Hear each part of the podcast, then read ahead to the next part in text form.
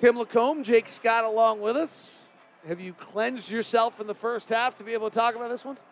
Well, you likened it to, to art, an art gallery or a painting. Um, I said that first half looked like uh, something you keep under the, the porch, uh, that maybe a yarn project you got from your fifth grader or something like that. It's the. Uh, I mean, you got to keep it because it's you know it's sentimental, but we're not going to put it out on the wall. right. It's it's like the um, Christmas ornament that just you put on the tree every year, but you put it on the back side of the tree. Yes, and like, oh, this was so neat. Thank you so much. And yeah, no, but I, I think you make the great point, David, that it was not, you know, I, pretty to watch per se, but the Jazz just continue to grind and do what they do, and the numbers end up bearing out, you know, pretty well. And it was the other part that really stands out to me. I, I would go a step further. I don't think they're uh, dependent upon a particular player or you know you want to decide how they're going to play okay we'll play that way and we'll figure out a way to to break you and that's that's kind of what i take from this game Well, that I think is a great point because you go to that New Orleans where New Orleans played them in two dramatically different ways, and the Jazz ended up with a 120 offensive rating in each of those games too. exactly um, the part of this that no matter how you scheme you can't you can't stop it all and teams are, are going to get tired they're going to get fatigued not get back in transition. That first half was kind of broken up and on three transition plays. Boyan all the way to the rim uh, clarkson all the way to the rim and then a clarkson uh, pull up three. That you know you can do what anything you want to do us in the half court whatever. We're going to get out and run. We're still going to take our shots. And over the course of time you know the jazz have proved that that's a pretty good uh, pretty good theory All right, I've got uh-huh. three stats that I keep throwing around there. I want to know, as a coach, whether you find value in any of these. Okay? 10 0 run. Jazz are now 13 0. Yeah, I think I think good teams have have the ability to put a spurt between them and another team. So I think that that's that's relevant. Jazz have led. Go ahead, Ron. But you expect that out of NBA teams. Yeah, you're Those right. 10 0 runs. Yeah, I mean it happens. It yeah. happens every night and every game Yeah, almost. as as a matter of fact, you probably expect it a lot of times every game, you know, for for some teams. But I guess it's it's good to be on the right but side the of streak, those. the streak Yeah. is what's what's relevant here. What, what, what, what says to me, here's what it says to me. We're so good that if we go on a 10 0 run against you, you, you, you, you your game's over, you think? Yeah, you, your chances of coming back and putting and doing that against us again, or do it, it, we're, we're too good for the rest of the game for you to overcome that, is what I'm seeing. Well, and I agree. I totally agree. And I think the thing to Ron's point, I think the Jazz are capable of doing that a couple times and doing it different ways. You know, they can grind you out in the half court, take your soul that way. They can, you know, get you on the offensive glass to kick out three. They can get out in transition. That's what's what's really bearing right now to me is is that there's all sorts of different ways they can get that done. Jazz have led by more than 40 minutes of 13 of 21 games this year. Yeah, that's just. I mean, obviously, it- it speaks to what we talked about a couple shows ago. They're they're not just beating teams; they're they're pummeling teams. And they did it again tonight. All right. How Wire many? Uh, just out of curiosity, how many 10-0 runs did they have tonight? They had the one at the beginning. I beginning. think they of the only game. had one. Only the the one at the start. 10 0 run's actually really hard to have. Yeah. Like, I'm actually going to, I, I, I That's don't know. true. I don't know that this, it's hard for me to disagree with you and Ron on that. I was going to a minute ago and I just didn't have any backing, so I didn't. Well, But we didn't just- have backing; we just hucked it out there. So, So, just, ahead I mean, if you think about it, it means you got four basket, at minimum, four scores and four stops in a row. It's a lot. Like, It's not a lot.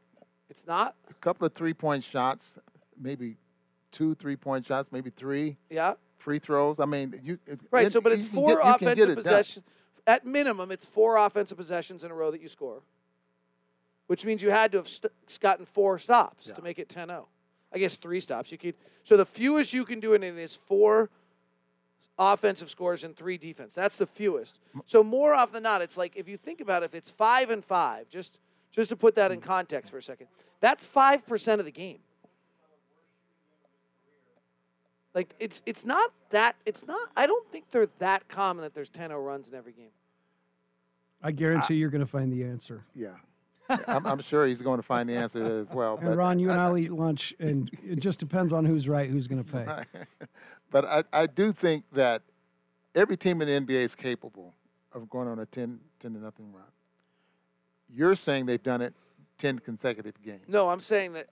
No, They've had I, I, here, they've let had me, let me all clarify season one thing. I think that every team in the league is capable of going 14 to four and 16 to six runs. Mm-hmm. I think there's something really different about a 10-0 run than like a 14 to four. I know the points are the same, but my point is that it means you got five buckets and five stops in a row. It's a lot.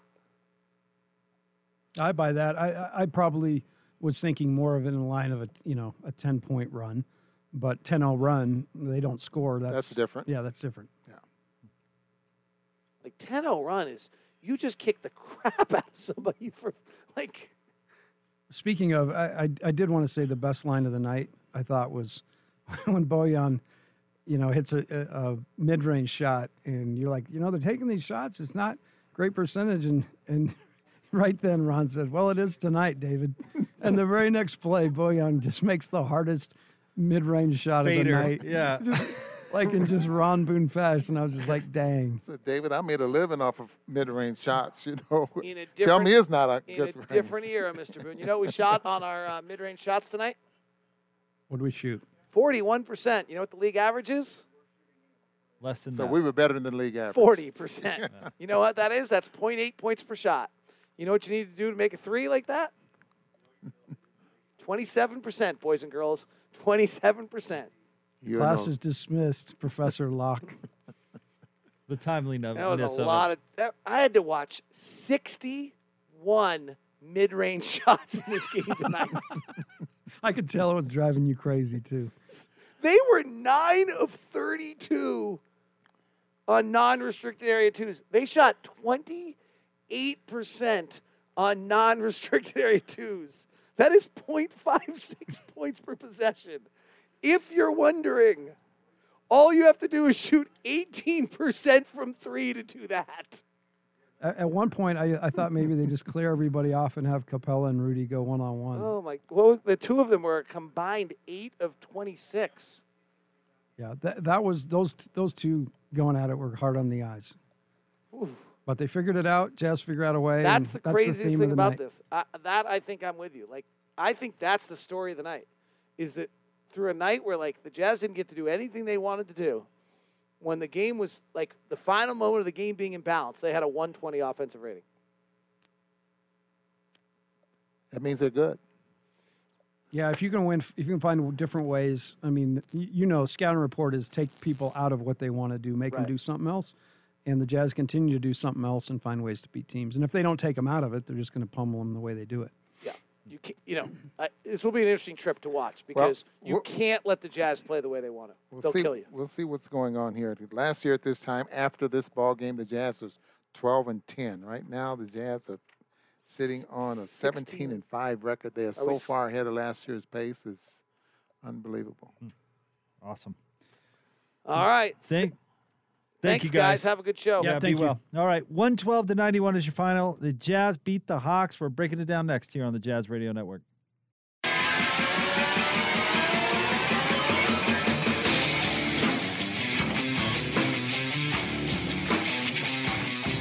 Jazz Game Night Post Game Show right here on the Jazz Radio Network. Jake Scott, Tim LaComb with you. Jazz come out on top of the Hawks, 112 to 91. Talked about it with Locke and Boone. Tim the Jazz managed to salvage a pretty decent offensive performance when it wasn't looking good there for a little while. Yeah, I'm over here wiping sweat off my brow. Those crosstalks, man. You got to be on your toes. Locke can ask you anything at any time.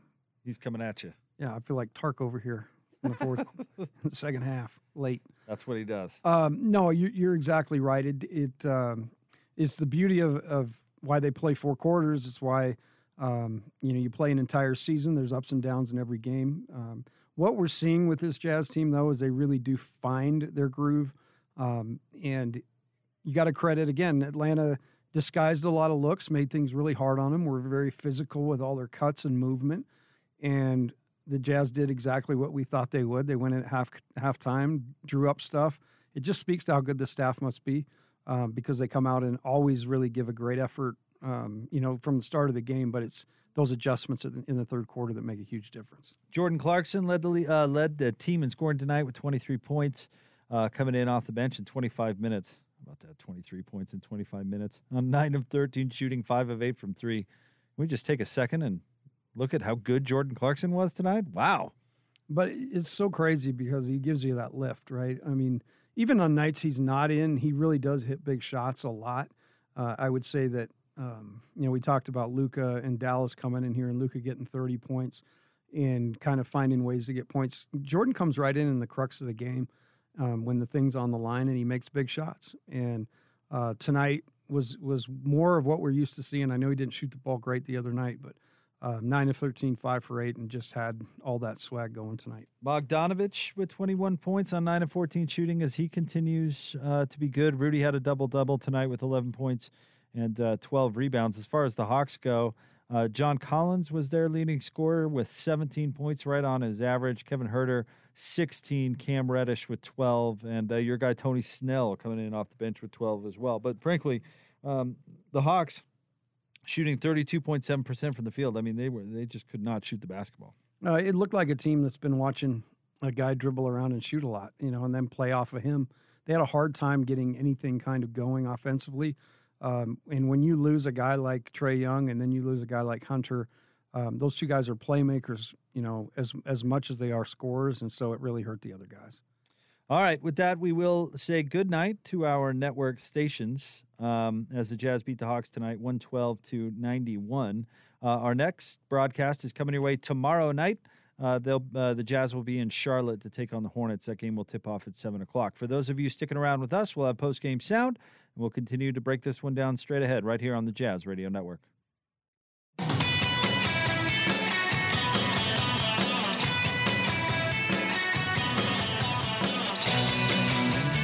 Jazz Game Night post game show right here on the Jazz Radio Network. Jake Scott, Tim LaComb with you. The Jazz win tonight 112 to 91. Post game brought to you by our friends at Mark Miller Subaru, Utah's only negotiation free Subaru retailer. We'll get you some post game sound coming up here momentarily. Stay tuned for that. Uh, but uh, Coach LaComb, that was uh, it was a good win for this Jazz team as they uh, we talked about how difficult the stretch was going to be coming up here in the month of February. Uh, need to get these ones that you're supposed to win, and they did it going away. And it, it doesn't hurt, obviously, to the Jazz that Trae Young and Hunter were out. Um, Kris Dunn was out, and, and Bogdanovich on their end was out. Uh, that's actually, you know, a good hop for the Jazz. I'm sure they'll have, you know, they haven't had nights this year where they didn't have everybody obviously missing Donovan and Faves a couple times, Bojan, Joe. Um, so it's a good time to catch them and a, good, a great way to start the road trip. All right, uh, let's get to your sharp stats of the game brought to you by the Les Olson Company, your Le- uh, Les Olson Company, your office technology partner. Uh, tonight, Tim, let's see here as my computer catches up. The Jazz shot 48.4% from the field, 44 for 91. Uh, 48% from three, 13 of 27. The, the streak of 15 threes made uh, ends at 11 as they uh, made 13 tonight. Uh, led uh, in scoring by Jordan Clarkson, 23 points on 9 of 13 shooting, 7 rebounds as well for Clarkson. Uh, Bogdanovich had 21 on 9 of 14 shooting, 1 of 2 from 3. Donovan tonight, 18 points, 7 of 18 shooting, 5 assists, and uh, 3 rebounds. Uh, a, a, rare slow night for Mike Conley as he had 11 tonight to go along with 4 assists. He was 5 of 10 shooting. Rudy, uh, double double, 11 points, 12 rebounds. Uh, Rudy was five of 12 uh, from the field. But yeah, it's it's uh, not been often this year. We've talked about a, a, slow game from Mike Conley. No, and, and Mike actually had a really good third quarter. Um, you know, so where his game, uh, you know, he didn't have a great first half, but really nobody on the Jazz did per se. It was kind of a, a rough, you know, first half rhythm wise. But Mike came out, put his stamp on the game in the third quarter, and he's still a plus 14. Another he adds to the plus minus tonight at a plus 14. Yeah, he's, well, you know, I think the only minus game he's had in the last 15 games was uh, last game. I think he was even plus in the Denver game, if memory serves. I'd have to go back and look. He right. was either in the plus or uh, or was uh, zero, but I don't think he had a negative night. But Bojan said, night. "I'll see your 14, Mike, and raise you 32." He was a plus 32 on the night tonight. Bojan was. So is that good? I think that's pretty good. Is that good? And, and I agree with you. He's coming around, man. He's he's finding it. He's feeling much better. Uh, Lockaboot talked about this, and, and you and I have mentioned it as well. He's much better around the rim, which I think is an indication that his wrist is probably feeling better because he's not so worried about it going in and taking contact. And that's where you actually the trajectory and release on your shot. You know, you you get really good uh, close to the rim at having more uh, action like that, wrist action, and he's he, that that stuff is starting to look good. You're right. His drives, which really surprised us last year, actually starting to become part of the arsenal again. All right, let's get uh, going on some post game sound. Let's start things off with Jazz head coach Quinn Snyder. We're going to start with Eric Walden, Salt Lake Tribune. Hey Q, it seemed like the Hawks were um, throwing a lot of pressure at you beyond the three point line in the first half, and, and there was a little bit of uh, offensive stagnancy. What turned around for you in the second half beyond simply, you know, Mike Conley getting to play more than eight minutes? Mhm.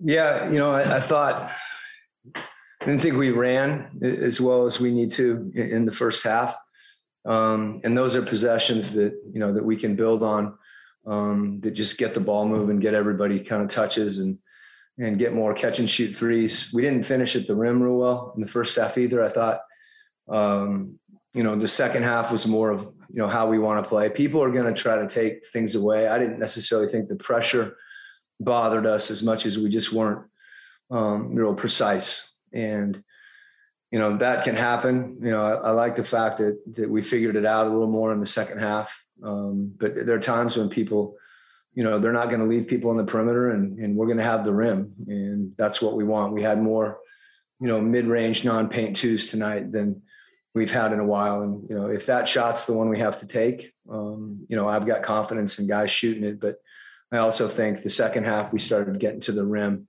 Um, and I said again, you know, we started finishing at the rim too. Ben Anderson, KSLSports.com. Quinn, this season where there's such limited practice and you know shoot around even, how much is just having your own identity going into every game? It seems like you guys know what to expect from yourself. How much does that help as opposed to saying, hey, we need to game plan for Atlanta or Charlotte, et cetera? Well, you know, I, I think it helps. Um, there's no question about that. When you know, if you can make it about what you do, um, you know, I, I think you know one of the things that I think we we have and we are is a team that's you know able to process a game plan and absorb it. So um, I think both are important. You know, the the the, the former more important than the latter as far as the team having an identity. But you know, fortunately, I think for us, our guys have worked hard to to make preparation part of that identity. Andy Larsen, Salt Lake Tribune. Quinn, uh, they only shot 41% at the rim tonight. Uh, you know, how much do you think that was Rudy Gobert's impact versus how, you know, how did you like your team's interior defense? You know, I, th- I thought we defended um, pretty consistently throughout the game. Um, you know, particularly when Rudy is contesting those shots at the rim. You know, that's when we need our, our guards to rebound. I, think that was another thing that, that we improved on um, through the course of the game. But you know, Rudy and Favor are you know they do that. They're rim protectors, and um, you know I, I, think our guys have done a good job of you know defending in front of them as well um, to not just rely on that because sometimes you know the, the, shots that are taken even when they are you know contested um, you know can vary in difficulty as well. All right, that's it. Thanks, Coach. There you go, Jazz head coach Quinn Snyder. Talking about the defense, the Jazz really did play uh, play very well tonight defensively. Uh, that's an amazing stat. Andy Larsen threw out there, forty-one percent at the rim uh, for the Hawks tonight. Uh, w- you know, a team with Clint Capela and John Collins. I mean, they should be really good at the rim. And Capela tonight, three of fourteen, six points for Clint. So uh, that's they played well on that end of the ball. No, they did, and, and Gobert really bothers Clint. I think Clint bothers him too. Uh, bothers Rudy as well. But you saw um, the effect Rudy had on the game. Um, you know, multiple times Capela got that ball, kind of short armed it, quick, quick hooked it, and uh, Rudy was just uh, like he always is. But but a ton of credit to the rest of the team too. I mean, it's a it's a team effort defensively. They they played a little bit of zone. That's been really good to them lately. So I, I like they're giving different looks, and uh, that the energy seems to always be there on the defensive end. Well, it certainly uh, it, it, certainly was tonight as the Jazz get a win, one twelve to ninety one. And again, these stats are, are amazing. The Hawks only shot thirty two point seven percent from the field overall and twenty nine percent um, from three. Uh, the Hawks, interestingly enough, shot more threes than the Jazz did tonight. The Jazz got up twenty seven. The Hawks shot thirty one. And we'd have to go uh, back and look at uh, three point attempts, Tim, but uh, that might be a low for the season. I certainly can't remember a game this year where they shot less than 33s. No, they they were definitely that was something that were they were not getting. So rather than fight it, they they took the shots they could they they were getting, and obviously the threes came down, but they still shot a great percentage at 48% from three. So a really good job of adjusting your shot chart, still taking good shots and making the big ones when they're when they count. Uh, all right. Uh, Want to remind you to go where love takes you in the all new, completely redesigned 2021 Subaru Outback. Available now. Mark Miller Subaru, the official Subaru partner of the Utah Jazz. Learn more at markmillersubaru.com. We'll have more player sound for you coming up next, right here on the Utah Jazz Game Night Postgame Show on the Jazz Radio Network.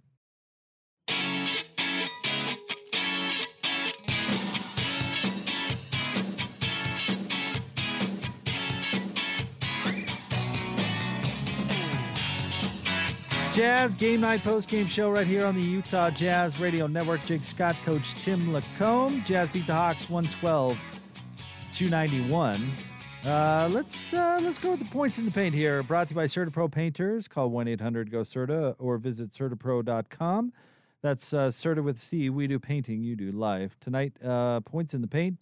Jazz smashed the Hawks 54 to 36. That probably has a little something to do with the uh, 41% at the rim that uh, Andy Larsen was talking about with Quinn Snyder. Take that. right? They're going to take away the yep. threes, so that's what you do. And you go in there and you punish them, and now the next team's got to make a decision. All right, I've got a, a quick tease, but a, a, quick question for the Jazz fans. All right, out there, I'm I'm I'm chatting online with our friend Tyson Ewing, who's uh, sending over uh, some stat nuggets that uh, that he often or that he does after every game.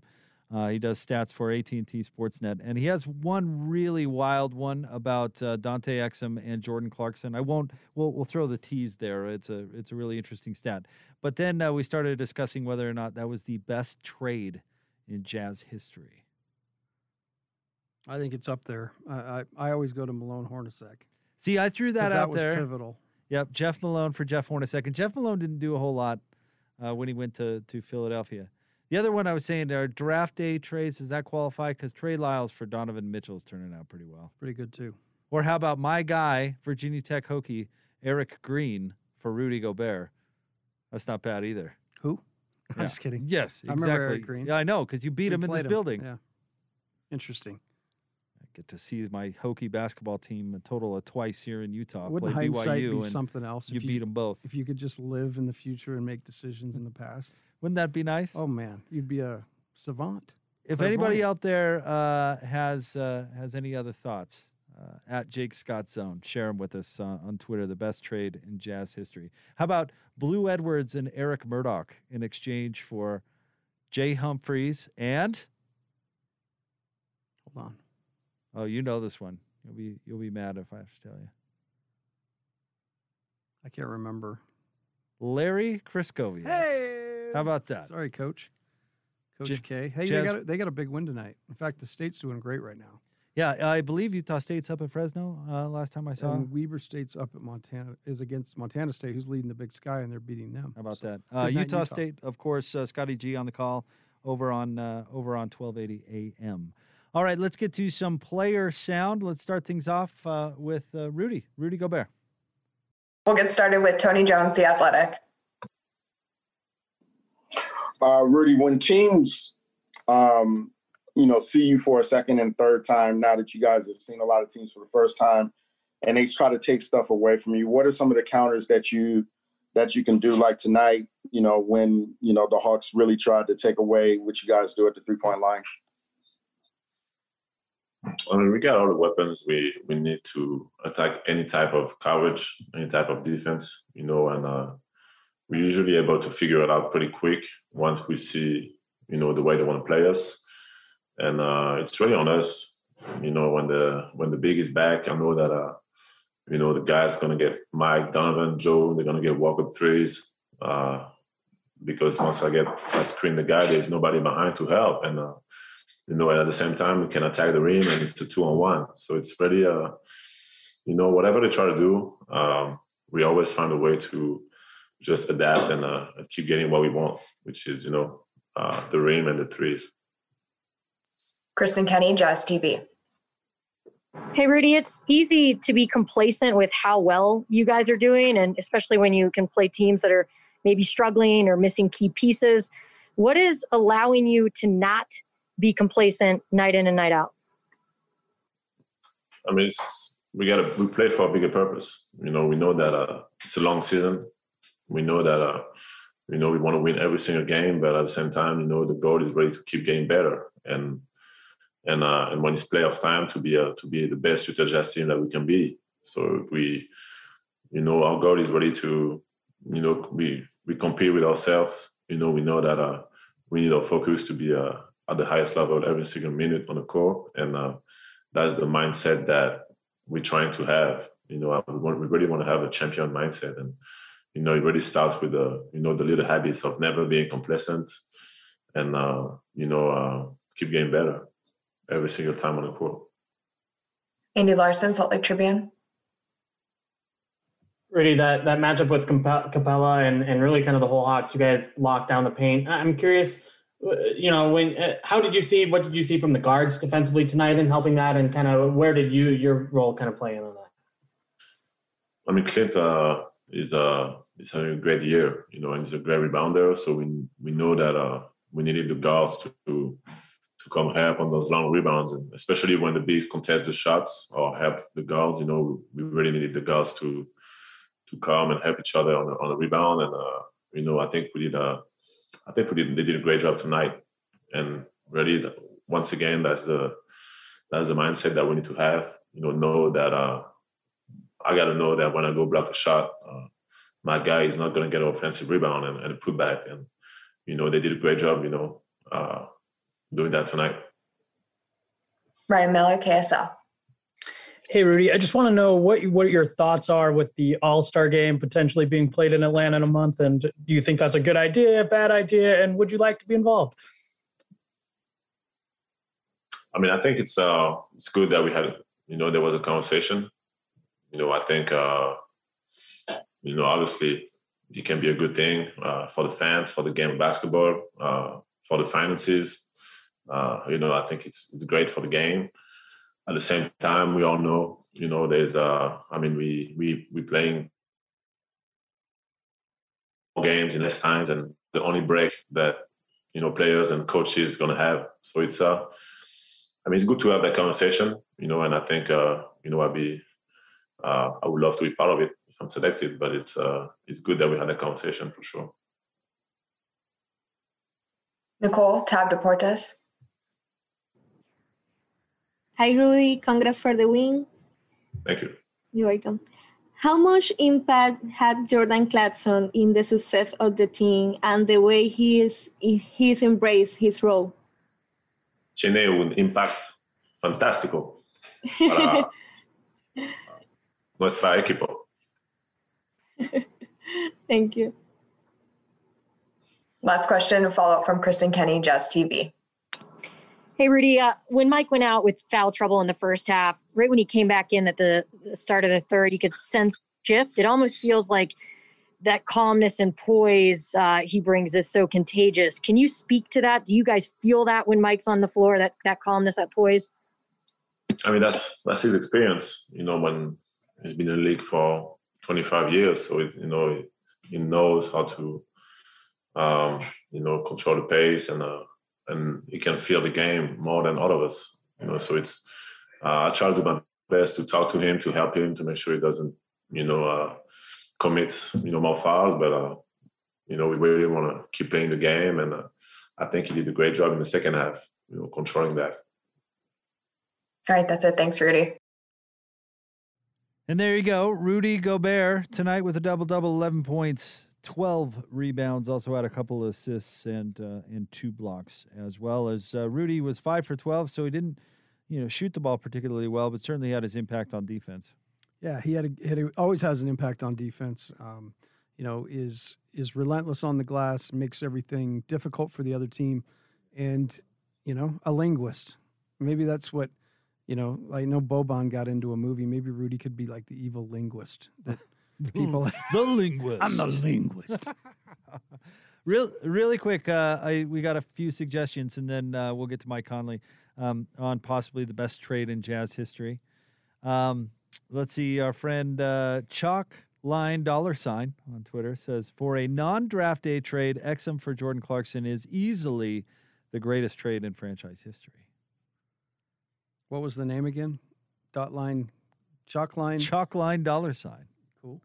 All right, now help me interpret this one because I'm not sure exactly what our friend John is getting at with this one. He says best Jazz trade, Dominique for the franchise. I'm assuming he's meaning the Dominique Wilkins trade.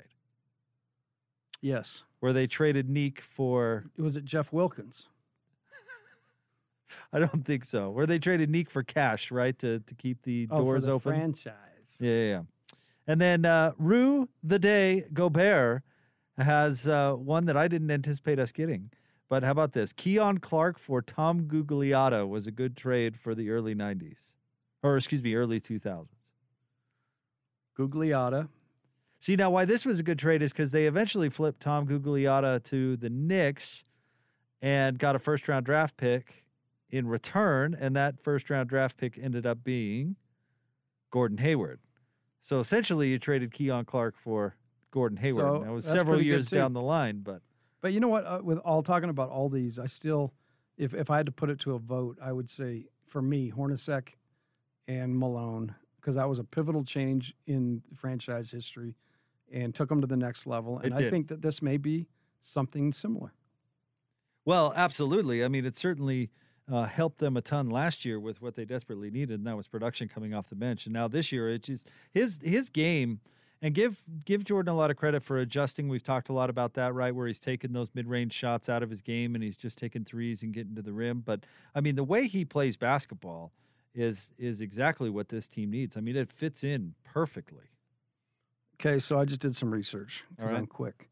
Utah Jazz took Georgia small forward Dominique Wilkins with a third overall pick, but due to a combination of fin- financial constraints and Wilkins Wilkins' desire to play elsewhere, go figure, the team decided to trade their potential young star away. Several months after the draft, the Hawks swooped in to solve both of Utah's problems, sending Drew and Freeman Williams to the Jazz in exchange for Wil- Wilkins. There you go. Turned out to be one of the most lopsided trades in NBA history. However, the Jazz are still uh, alive and So well and here in uh, in Salt Lake City. We're still talking about him. Yeah, Yep. absolutely. So I see what our boy John's getting Yeah, at. That might, clever. might have been the certainly the most important trade in in Jazz history. So there you go. Keep them coming. If you can think of any others, let us know at Jake Scott Zone. What are you? Are you just at Tim LaComb? Is that right? I follow you T. LaComb, At yeah. T LaComb. There you go. Uh, let us know. All right, let's get some more post game sound. Uh, let's go with Mike Conley. Walden, Salt Lake Tribune. Mike, obviously you had the the difficult first half with the three fouls in the first quarter, um, and then you pretty quickly turned it around in the third quarter. What enabled you to get going just as quickly as you did in the second half? Um, man, you know, that first half was rough. Uh, just never really got a good flow. Never really, you know, got the ball. Never really like just put any impact in the game. And um, I got to sit there and kind of watch and, and, and get ready for the third quarter. And uh, knew that I was going to come out and be aggressive and uh, you know take command a little bit more and um, just look for opportunities to make plays. And you know, I got out there and was able to do it. Kristen Kenney, Jazz TV. Hey, Mike, from our end, it looks like Jordan Clark Clarkson's motor is always on, always running around all over the floor. Do you feel that way on your end? Oh, for sure, uh, for sure. You know, he's the guy that he pushes us all. You know, when he gets the ball, we just start running, and uh, we don't know what he's gonna do with it. You don't know who he's gonna throw it to. Where, when is he gonna shoot it? You know, you just kind of just let him play his game, and um, he's he's been great for us so far this year, and and, and we don't want him to be anybody else. Sarah Todd, Deseret News. Mike, obviously a win is a win, um, but do you think that this year, maybe more than last season, I guess, in your experience with the Jazz, that you're kind of looking at things with a little bit more of a critical eye. Like you're looking at maybe things that went wrong in the game and you're you're not as happy with it just because you came out with a W? Yeah, you know, uh, you know, we're a team that's that's you know we love to get our wins however we get them, but we're not a you know a team that doesn't hold each other accountable. We're a team that definitely looks at every single detail, every every small situation, and and you know, look at something for us to, to fix or a, a, lesson to be learned. And um, tonight we had plenty of those plenty of those lessons, plenty of those times where we um, made mental errors, made mistakes, and um, did you know kind of lacked effort in certain situations. So uh, we'll definitely learn from it. We we just you know we're playing at a, a high enough level to be able to win the game, but um, we can't rely on that, and we know that. So we have to continue to to work. Ben Anderson, KSLSports.com. Mike, going back to Eric's first question, finding that rhythm so quickly when you've had a bad start or you know foul, had foul trouble. Do, do you remember at what point that developed in your career? Is that something you've always been able to do? Just kind of you know find rhythm when there wasn't any before. Yeah, um, it took me a while to be able to to do that. You know, when I was younger, it was you know if I start out like that, I might not shoot the ball the rest of the game just because I'm you know just so caught up in thinking about foul trouble and thinking about not having the ball and not playing minutes, you know, just all that kind of going in your head. But um, I've learned through the years, you know, having opportunities to be in that situation, uh, you know, just breathe it out, you know, take a minute, you know, take all those bad thoughts, throw them out, and, and start uh, start thinking about the good and the opportunities you have in front of you. So and that's kind of what I just focused on was the third quarter and um, going out there and being aggressive. Last question, Eric Walden, Salt Lake Tribune. Mike, along those lines, uh, we asked Rudy about your third quarter, and he attributed your performance to the fact that uh, after 25 years in the NBA, you know what you're doing now. So I was just wondering if you would like to offer a rebuttal. He's off by about 11, but um, you know, I would say that my my time in the league definitely helped. You know, me not panicking or anything like that. I've been there, done that, but you know, Rudy's been a big help to me, so I'm not gonna bash him too much, man. He's been huge, uh, huge help in uh, progressing my my play and the team's play. So he's still the man, and uh, you know, he can say what he wants. That's it. Thanks, Mike. There you go, Mike Conley tonight. Uh, he scored 11 points, had four assists, uh, but five on five of 10 shooting, one of three from three. And I thought Ben Anderson uh, asked an interesting question there. Uh, Tim, you you talked about uh, how Mike really made a big time impact in the third quarter, which of course he did. And Ben asked him, you know, you're in foul trouble. Maybe you're the first half doesn't go how you want. How do you, you know, have the confidence to go out there and play aggressively and play your game? And I thought it was a really honest answer. We said, you know, earlier in my career, I might not have had the confidence to go out there. I might not have shot for the rest of the game. I thought that was really interesting. And, and you also probably there were times where he was stubborn. He was going to go try to figure out how to fit into the game instead of the game you know, just happen and he make plays. And he ended up again with a great third quarter, ended up five for ten from the field and and did a great job of just letting everything kind of come to him.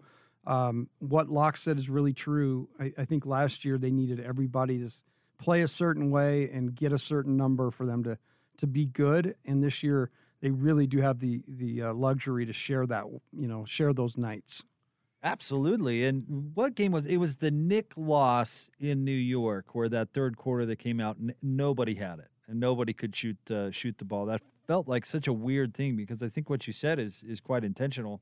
You know, they the way they built this team is they've got enough guys that can shoot that if somebody is uh, needs a quarter to get it going, there's somebody else who's got it going. And think of all the luxury to have this many ball handlers and guys that can initiate offense too. Um, you know, when things got tough for the Jazz, they went right to, back to that. In fact, where Conley had a ton of success was in the third quarter with that basically below the free throw line pick and roll. Uh, found different ways to get there, but they got to that, put shooters away, and just let those guys take, play a two man game. And Mike made some really nice runners in the third quarter, made a nice lob to Rudy. So eh, great job by the staff, too, you know, putting Mike in a situation where he can really thrive. Let's get to tonight's Master of the Glass, brought to you by Safelite Auto Glass, the local vehicle glass expert. Back for another great year of basketball and pr- uh, proud to be the preferred auto glass partner of the Utah Jazz. Safelite Auto Glass is also proud to present this year's Master of the Glass rebound program. at the end of the regular season. Safelite will donate $5 for each rebound secured by this year's team rebound leader. And Royce O'Neal's run of Master of the Glass has come to an end, Tim. It ends at one. Rudy Gobert. Rudy Gobert, uh, 12 rebounds tonight, four offensive. However, uh, Royce did rebound the ball well again tonight. He had 10 rebounds, two offensive. And it's it's pretty amazing how formidable uh, a rebounding duo those two are, considering uh, Royce O'Neal's only six four. And I'll throw a couple more at you. Bojan had five. Clarkson from the guard spot had six. Ingles had four. And Mitchell had three. So a great job by those guys just figuring out ways to kind of gang rebound, too. Uh, a lot of those balls got batted around. We saw Rudy get his hand on one and bat around. And the guys did a good job of chasing those down. Uh, Jazz won the rebounding battle overall 52 to 49. However, if you look at the defensive rebounding, Jazz out rebounded Atlanta 40 to 31. The difference for Atlanta was they had 18 offensive rebounds tonight. Clint Capela had eight on his own. That's amazing. And, and some of those, like to be fair to the Jazz, some of those threes that were coming off, the nine of 31 threes that weren't close, there were more, you know, they probably had a better chance of being rebounded by the Hawks mascot at times because they were so crazy, the, the balls coming off. The, they just did not have a good shooting night. Real quick on the trade front, uh, if you're just joining us, we were debating what the the best Jazz trade ever was. We were talking uh, Jordan Clarkson, Dante Exum, but uh, Cam says not the best trade, but a good one. Gordan Giricek for Kyle Korver.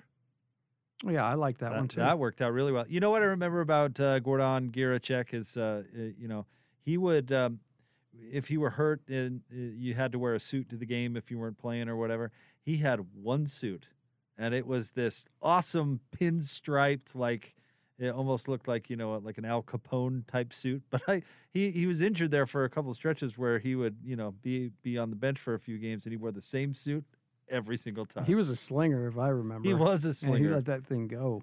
He was not as uh, good a slinger as Kyle Korver, however. I don't think uh, Gira, as he was called, was Jerry's favorite player.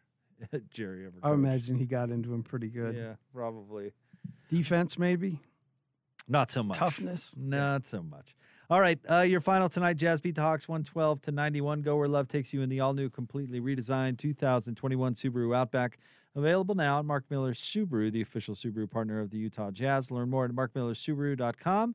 We'll have more player sound for you, and we'll get to uh, Tyson's uh, stats of the night that he sends over. We'll get to that straight ahead here on the Jazz Radio Network.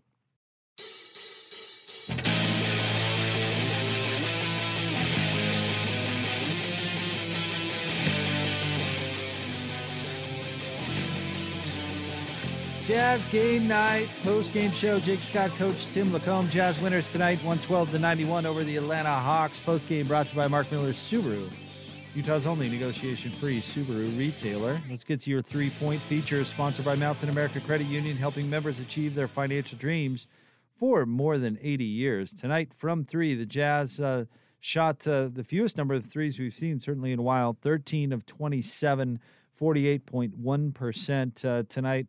Jordan Clarkson was red hot from three, five from eight, uh, five for eight from downtown. He had 23 points total in the game, leading the Jazz in scoring. Donovan Mitchell was three of five.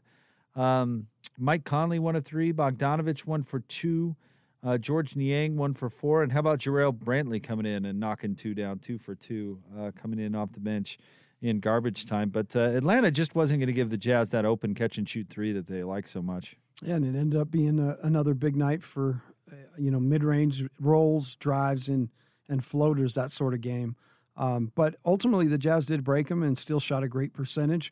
Just didn't have the quantity of threes that we're used to seeing. Yeah, the the Hawks actually shot more than uh, threes than the Jazz did. They were nine of thirty-one. They shot twenty-nine percent. Uh, not a not a team, uh, particularly without uh, um, uh, Trae Young. That's uh, real dangerous from three. Kevin Huerter, certainly a talented shooter. He was two of five. In fact, I thought he'd get uh, more than uh, more attempts than that. And how about your guy Tony Snell coming in four for four from three? That's what he does, right? Three and D guy to the max. Oh man, I was having flashbacks over here too. Like, dang it, Snell's open again. oh wait, it doesn't matter now. Um, but yeah, that's what he does, and he actually almost kind of, you know, he followed right after the Bruce Bowen era and came into the league as a guy who was a dead eye corner shooter and and really capable defensively. I think there will, you know, who knows where the NBA evolves from here. It's a, it seems like a different game than it was certainly, you know, even 15 years ago. But it seems to me there will always be a role for that guy who can be a defensive guy, has to be taller, has to be a wing, you know, can't be a point guard, but a, a three and D guy who can knock down those corner threes and guard the other team's best player. Always going to be rewarded. Always going to be a role for that. No question. And, and on, honestly, you know, it used to be where you'd have one of those, but you can see where how the Jazz are playing right now um, if you can get a guy who's capable like that, can do a little bit with the ball, um, you know, it's it's the model the Jazz have, have used is really good shooting and an emphasis on defense. All right, let's get some more post game sound. Uh, let's go uh, back to Atlanta. Jordan Clarkson is addressing the media. All right, we'll get started with Eric Walden, Salt Lake Tribune. Hey, JC. I was just uh, wondering if you could tell us from your perspective kind of what the difference was in the second half from the first half tonight. Um, they were they were throwing some uh, different things at us. Uh, we're gonna start seeing teams do a, a lot of that um, in the first half. Uh, we was just kind of reading it out, feeling it out. I feel like, uh, and then second half, uh, first half we kept defending, and second half I feel like we we started attacking defensively, uh, where we started getting out uh, in transition and you know getting our shots.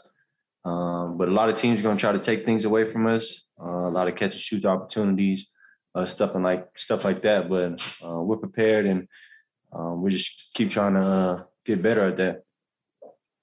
Ryan Miller, KSL. Hey, JC, I wonder if you could just go into a little more detail on that. How do you adjust when teams kind of throw something different at you guys? Um, biggest thing is um, that we've kind of preached and what's coach been preaching on is, is getting the stops. Um, cause that's just gonna, you know, fuel the offense. It's gonna keep us getting uh, force and, and thrust on our offensive, uh, on our offensive end. Um, but yeah, teams are trying to get into us, um, switching out, pressuring us, uh, trying to be aggressive, trying to take away the threes just because, you know, we're getting a lot of attempts and getting a lot of uh, easy shots at that.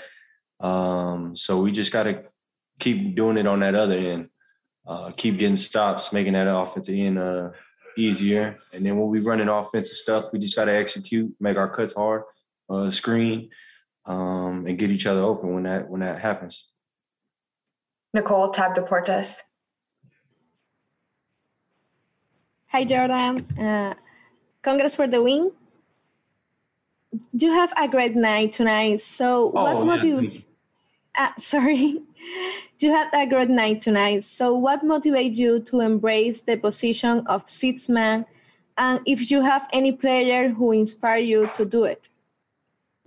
Um, I mean, I've I've kind of been in this role for you know the last couple of years of my career. Um, just coming here, uh, having this opportunity to play with a a, a really good team, a really good coach, and a great system. Um, it's kind of you know helped me you know boost uh you know my confidence and and everything uh, that's going on. Um, but players I watched in this role was uh you know it kind of made it cool for me with like Manu Ginobili. Um, another one I've watched a lot of and played with as well was uh, Lou Will, um, Jamal Crawford, all those guys that you know kind of came off the bench and had the impacts. Um, you know, those are guys that I really watched. Uh, you know, coming up in the league and as well as uh, when I was younger. All right, that's it. Thanks, Jordan. There you go, Jordan Clarkson. Uh, interesting question there at the end, asking uh, kind of inspiration or or who he looks to uh, his role on the team. I, I I see some similarities to Manu Ginobili out there. I don't know about Lou Williams. We were just kind of talking about that a little bit off the air, but um, you, you know, Clarkson, uh, he he's got a little Ginobili, I think, to his game. Yeah, he's got some wiggle for sure, and I really like his toughness. You know, you see it every night where he drives it. What's he going to do? He's going to drive it right to the front of the restricted circle, come to a jump stop, and come back to that left shoulder with his right hand. Right, that's what we see. He loves it, and he does it every night. And and it takes force to do that. You know, you even though you put it out there on film, the fact that you do it over and over and over again mean means it's an elite skill.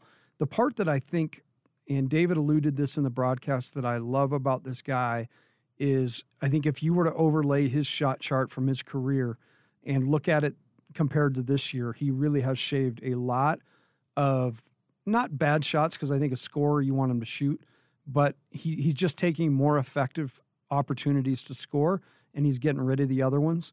Um, he's done a great job with Quin's, you know, pass it, shoot it, or move it theory, and he makes quick decisions. And I just love the rhythm he's in right now. Well, look at his his line tonight. It's just amazing. 23 points in 25 minutes, 9 of 13 shooting, 5 of 8 from 3 and had 7 rebounds. I mean, that's that's just a remarkable game for him. And, you know, his defense has been good. I you know, I'm not prepared to call him a great defender at the moment, but uh, you know, he's played good defense too. He's been engaged, right? And I think that's the word you can use with a lot of these guys. Um, whether they'll be ever be great defenders and really specialize on that end, but I do feel like there is an engagement and a buy-in on the defensive side that isn't just one guy. I think you know all these guys who have you know had it as a goal. They're, they're certainly working on it, and and it's admirable, and it's and it's really helping the Jazz in you know out on the court and, and during the season. All right. Uh, should we get to some of our guy Tyson's uh, stats that he's sent over tonight? Uh, our friend Tyson Ewing does stats for AT&T Sportsnet for the TV broadcast, and he usually sends us a few nuggets after uh, after the games. You can follow him on Twitter at Ty Ewing two at T Y E W I N G two on Twitter. He's a great Twitter follow. All right, uh, starting out tonight with defense. Uh, this is Clint Capela's worst shooting game of his career when attempting more than six shots. He was three of 14 for 19% tonight. Wow. How does he, where does he dig this stuff up? does he have like a. I got to figure out his search mechanism. He's just a savant. How about that? 19%. Not a great game from uh, Clint. Uh, this was the fewest three point attempts by the Jazz since, this is something we were wondering about, February 24th of last year. Wow. So they did. They were effective in in just cutting down the number of shots. Yep, they had. Uh, they took 26. That game was against Phoenix. Um, Royce O'Neal's 14 uh, double digit rebound game, and the first time in his career going back to back, having two consecutive games with double digit rebounds. Gotta like that. That that that bodes well. That's something that you can never get enough of. Why why has he become such a good rebounder? Is it instinctual? Is it uh, is it he's gotten better at it positioning? Is it somebody's practiced? Why do you think he's improved so much there? I, I would bet a lot of it is experience and having gone through it now, understanding. You know, I think it's one thing to understand angles, but to understand, for instance, on a weak side, somebody shoots the ball away from you and you're on the offensive side. Um, you can simply just seal them in. You don't have to do anything but seal them in and it opens up a part of the floor for you to get a rebound. Little things like that that guys pick up and learn. It's also kind of Royce's personality, right? Where they probably pulled him aside at the beginning of the year last year and said, "Hey, listen, Royce, we're going to need you to be a rebounder now." And he said, "Oh, okay, whatever so, I got to do." Make fifty percent of my threes, guard the toughest guy, and rebound. Okay, I got it. All right, I got it, coach. I'll Team on three. Let's go. All right, uh, continuing on. Utah is uh, the Jazz are 25 and 3 when Jordan Clarkson goes for four or more rebounds. You pointed out the rebounds from him earlier on in the show. See? And I, I used to love when guards get rebounds because most of the time those are hustle rebounds. The the bigs are all locked up, right? They're battling down there, hitting each other. It's like a gladiator war, and guards can come in and just steal the flag and come out of there. We see it all the time. But the key is the little guy's got to go down in there and want to get in the fray. All right, here here these next two are what sparked the the best trade in Jazz history uh, um, conversation between Tyson and myself. Um, I'll I'll read this one first. This one blew my mind. Jordan Clarkson has played in thirty percent of the amount of games that Dante Exum did for the Utah Jazz. Okay, so that's just a comment on how how in and out of the lineup Dante was because Jordan just has he been here a full NBA season quite yet? Not quite. We'd have to look at the game totals, but uh, all right. So here are these. Jordan Clarkson has played 64 regular season games in a Jazz uniform. He has scored 20 plus points 19 times, including six times this season alone. Dante Exum played 215 regular season games in a Jazz uniform and scored 20 plus points. You want to guess? I've got the number one up. Three times. Three. Three times, which actually seemed a little higher than I would have thought. Wow. I mean, proof's in the pudding, right? That I, I don't know. It may be the best, you know, trade they've ever made. It certainly paid immediate dividends because we sat here and watched it. Yep. And they were literally the Jazz would sub and the t- the bench would just get blown out. And they made a move. They had to. They stopped the bleeding, and it was. I mean, sometimes you make a move just to make a move, but it was not only a, a great move in timing, but the right guy. Absolutely the right guy. And then you get a good locker room fit to boot. Yeah, that's just a bonus. Yeah, that's absolutely just a bonus. The fact that he comes in and fits in right away. Uh, and then, okay, he has one final one for us. He called it the Locke Special because Locke's been hitting on this a little bit. The Jazz have led for 15 or more, or uh, led for 15 or more in over 30% of total minutes played this season. Led by 15, 15. or more, excuse me. Uh, in over 30% of total minutes played this season. And that doesn't surprise me because it feels like that. I mean, we sit here night after night. Um, you know, we we sit and watch these games and have dialogue about them and talk through them, and that is the thing that is overwhelming to us. Is oh my gosh, they're up 20 again, or they're up 18 again, or um, it is really remarkable the way they're beating teams. Yeah, just beating the pants off them. Mm-hmm. I mean, it's it is it's pretty amazing. That's 30 percent of the time they've been up 15 or more. Wow. Oh, amazing. All right. Shout out to uh, Tyson Ewing. Thanks as always. Uh, great job at Ty Ewing2 on Twitter if uh, you want to give him a follow. Uh, Go Where Love Takes You in the all new, completely redesigned 2021 Subaru Outback. Available now. Mark Miller Subaru, the official Subaru partner of the Utah Jazz. Learn more at markmillersubaru.com. Uh, your final from Atlanta, the Jazz win 112 91. Coming up next, we've got your play of the game and we'll get Tim LaComb's final thoughts before we look forward to tomorrow night's matchup against Gordon Hayward and the Hornets. It's all coming up straight ahead on the Jazz Radio Network.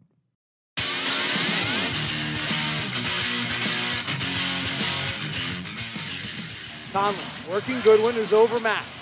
Goes behind a Gobert pick. Now drives the right hand, puts the floater off the window and in. Mike Conley with a masterful third quarter. That was your play of the game. Our guy David Locke on the call. It's brought to you by Larry H. Miller Dealerships for service, sales, and selection. LHMauto.com, driven by you. Jazz win tonight in Atlanta over the Hawks, 112 to 91. Jake Scott, Coach Tim LaComb with you. A post game brought to you by Mark Miller Subaru, Utah's only negotiation free Subaru retailer. Uh, good win for the Utah Jazz, Tim. Atlanta uh, was shorthanded. It'd be interesting to see this game again uh, with Trae Young, although he was basically not there for the first game, only scoring uh, four points. Because I, I think you and I both agree Atlanta's kind of a fun young team to watch play a fun style of basketball, and Trae Young is is certainly a special player. But uh, uh, I think, how did you put it earlier in the show? They look tonight like a team that's done a lot of watching somebody else dribble and shoot. Oh, they did, and and it's just the fact of the matter, and you know, a ton of credit to the Jazz too, because you have, you know, the minute that game ends the other night, uh, and the Jazz beat the Pistons, their attention goes to the Hawks, and they get a game plan in place, and they talk about it, and um, you know, they learn today that he's not going to play, so everything that they probably worked on was a little bit different, um, and, and could speak possibly to some of the rhythm issues as well. Uh, both teams played really hard, just couldn't find a, a whole lot of rhythm and flow but uh, uh, we mentioned it in crosstalk. We said it all year. But when you see this incremental growth by the team, uh, and part of that is, you know, winning games in a different way, unpredictably, not having just a certain game has a game has to go a certain way for you to win. They've they've now, you know, this was a slugfest that they ultimately just kind of broke the Hawks' will in the end. Up next, tomorrow night's game um, against the Charlotte Hornets. Uh, Gordon Hayward has obviously played against his former team a, a, few times there in Boston, less than you'd think with with the injuries that uh, that he dealt with. But I, I always find it intriguing the way he left town to see him play against this Utah Jazz team. I'm I'm kind of excited to see how it plays out tomorrow. And there'll be some extra energy on both sides with that kind of thing. I I remember I was one of the the crazy guys. I, I, I left my roots at the University of Utah to go down to BYU, and you know having play having to play those guys all the time you know, you would just get a, a, certain extra something in you when you'd go play that old team of yours. And it kind of works both ways because he had great friendships on this team and um, obviously had connections with Rudy and, and the guys. And so, yeah, it's, I would imagine everything will be ramped up just a little bit for that game because of that relationship. You know, the the day he left, I'll I'll never forget it. It was one of the more odd days I've had in sports radio, which by the way is a career that's filled with bizarre days. Um, it was the Fourth of July, obviously everybody knows, but uh, I was I was at a Fourth of July barbecue and uh, got the Scotty G put up the bat signal because was it it was Chris Haynes who was working for ESPN at the time, but I believe he works for Yahoo now. Anyway, Chris Haynes reported Gordon Hayward going to Boston. And so Scotty, Scotty G puts out the bat signal. Everybody comes in. We're doing this big, you know, Fourth of July special. Gordon Hayward leaves. Dun dun dun. And then, uh, of course, it all tries to get stuffed back into the bag. I, I didn't mean it. I, you know, like, oh no, that's uh, that's not necessarily the case. Blah blah blah. And so we end the show, Tim, and I go, okay, this is. I think we did it for for probably an hour, maybe a little bit more. And uh, he was like, all right, well, well, I guess we'll go back to real life for a second. I went back to the Fourth of July barbecue, and I was probably back for about I don't know, ten minutes, fifteen minutes, maybe. Bat signal goes up again. Everybody come back in. Gordon Hayward's leaving again. So for was- real this time. Yeah, it was that first one was a drill. The first this one was, was, not a a drill. drill. Yeah. and then we went back in and did, uh, you know, Fourth of July Gordon Hayward leaving special part two. You know what's cool about that? That was a pain that day for you, but that's the beauty of being like zany days in in work are usually days you talk about years later, uh, and you've had plenty of those. Oh, they're they're the best. They're the best days in, this job when big time news breaks and everybody's running around and you can't wait to get everybody's opinion on it. I mean, in that case, the Gordon Hayward case, I mean, that wasn't the most Great news, positive right. of news out there, but uh, But everything works out, right? And in the end, I think that's what you learn from this thing is, you know, he didn't. At the end of the day, he didn't want to be here. Um, you know, the Jazz, you know, f- figured out a way to to somehow salvage it, and um, you know, it didn't work out for him either, like he thought it would. But everybody's still breathing and still playing, and just we're in a different color. I always wondered, and uh, I always wondered if Donovan Mitchell's ascent would have uh, been on the trajectory it was if Hayward were still on the team. Because remember, they drafted Donovan before Hayward left, and because Donovan came into a, a, a team where they needed somebody to shoot. I mean, with you know Hayward leaving impacted the team in a number of different ways. I mean, he's a fine defensive player and a great all-around player. But remember, the the conversation was, boy, could Rodney Hood go out there and score 25 a game? I mean, they didn't have you know any offensive production left on the roster, and all of a sudden this rookie comes in who says, "Oh, sure, I'll go out there and and get some shots up and." And play as dynamically as I possibly can. And, eh, you know, to the team's credit, they didn't pull out the rookie card and say, hey, Rook, we don't do that. They said, sure, by all means, let's embrace it. And man, it was it was off to the races for Donovan Mitchell. And I still say that the end of that season where they made their run to get in the playoffs was one of the most amazing things I've ever seen in sports. No, it really was. It, you know, and and really laid the foundation for what they're able, what they were able to do. Um, you know, in years past, and and now what you know they've been through the wars and the playoffs. They understand it, um, and they've they've taken their their share of disappointment. Um, but hopefully, they can use all that to their advantage. You know, like this whole this this Hayward situation was not ideal. Wasn't a positive thing, but in the end, it all worked out. Real quick, I don't I don't want to jinx it. I haven't looked at it. How how uh, how's our Pacific team doing? Ah, not Zags good. went on a large run. I actually tweeted Yeah. about it because everybody's getting their hopes up, and I said, "Look, this isn't like a sometimes thing. Like they they do this every year where they they show up to Stockton or Santa Clara, and you can see like three of the guys are still asleep, and about ten minutes left in the game, you know, you, everybody else in the league's watching right on their. You know, you get done with your game and you're looking at the score, and you're like, the Zags are down, and before the end of the deal, all you do is get disappointed. They win 100% of their game. This is this is going to be 18 games in a row. That's amazing. Utah State pulled out the W though. They beat Fresno. And the 69 Cougs won in Portland. Yep, and Utah upsets Arizona. And Weber State beat Montana State. So we had a a sweep. And of course, the Jazz win tonight over Atlanta. One They win always though. These Jazz are something else. And another this is the other point I want to make before we another scholarship. That's 20 Yes. 20 kids whose lives are going to be changed so much by the generosity of and the and the goodwill of of this organization. It's pretty cool. It's awesome. I mean, that's such a cool thing that they're doing this year. That that you're right. I mean, it, that is makes a huge impact on a young person. Twenty's a lot, man. Twenty's a lot. You throw a lasso around twenty kids and say, hey, "Come, you're coming with us. We're going to change your life." There's a the for the Office fans out there. It's a, it's not the Scott's tots either. It's they're they're going to get more than ink cartridges. I got to come up with something, Ryan. something. yeah, right. Oh, we do. We need some sort of rhyme. Well, Uh, the Jazz come away with win tonight over the Hawks, 112 to 91. We want to say thanks to Locke and Boone. Great job, uh, as always, by those guys. Uh, thanks to Alex Lundberg, uh, the executive producer of Jazz Game Night. Thanks, Lundy. Lundy uh, filling in for Austin today too, so he's had a he's had a long shift. quite a day. Doing a big show into these uh, these games is fun, isn't it? Oh yeah, you know. And you keep- got an early start too. Just just keep them. You know, you got an early start too. The big show into those eight o'clock starts. Now that's that's some good times.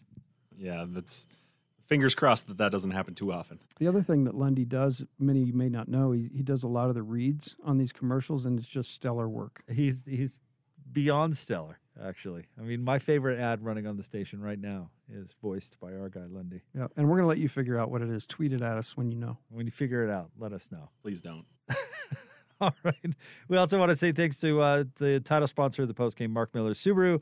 Go where love takes you in the all new, completely redesigned 2021 Subaru Outback. Available now at Mark Miller Subaru, the official Subaru partner of the Utah Jazz. Learn more at markmillersubaru.com. And as always, Tim, my friend, thank you, sir. Thanks, buddy. I work for I work with the best guy in the business, both from a, a patient standpoint, dealing with me, but also he just does a great job. Thanks, Jake. We have fun watching these games, don't we? That's it's really hard work. Uh, up next, the uh, the Charlotte Hornets tomorrow night. That game will tip off at six o'clock. Pre-game will begin at five, and of course, you'll hear it all right here on the Jazz Radio Network.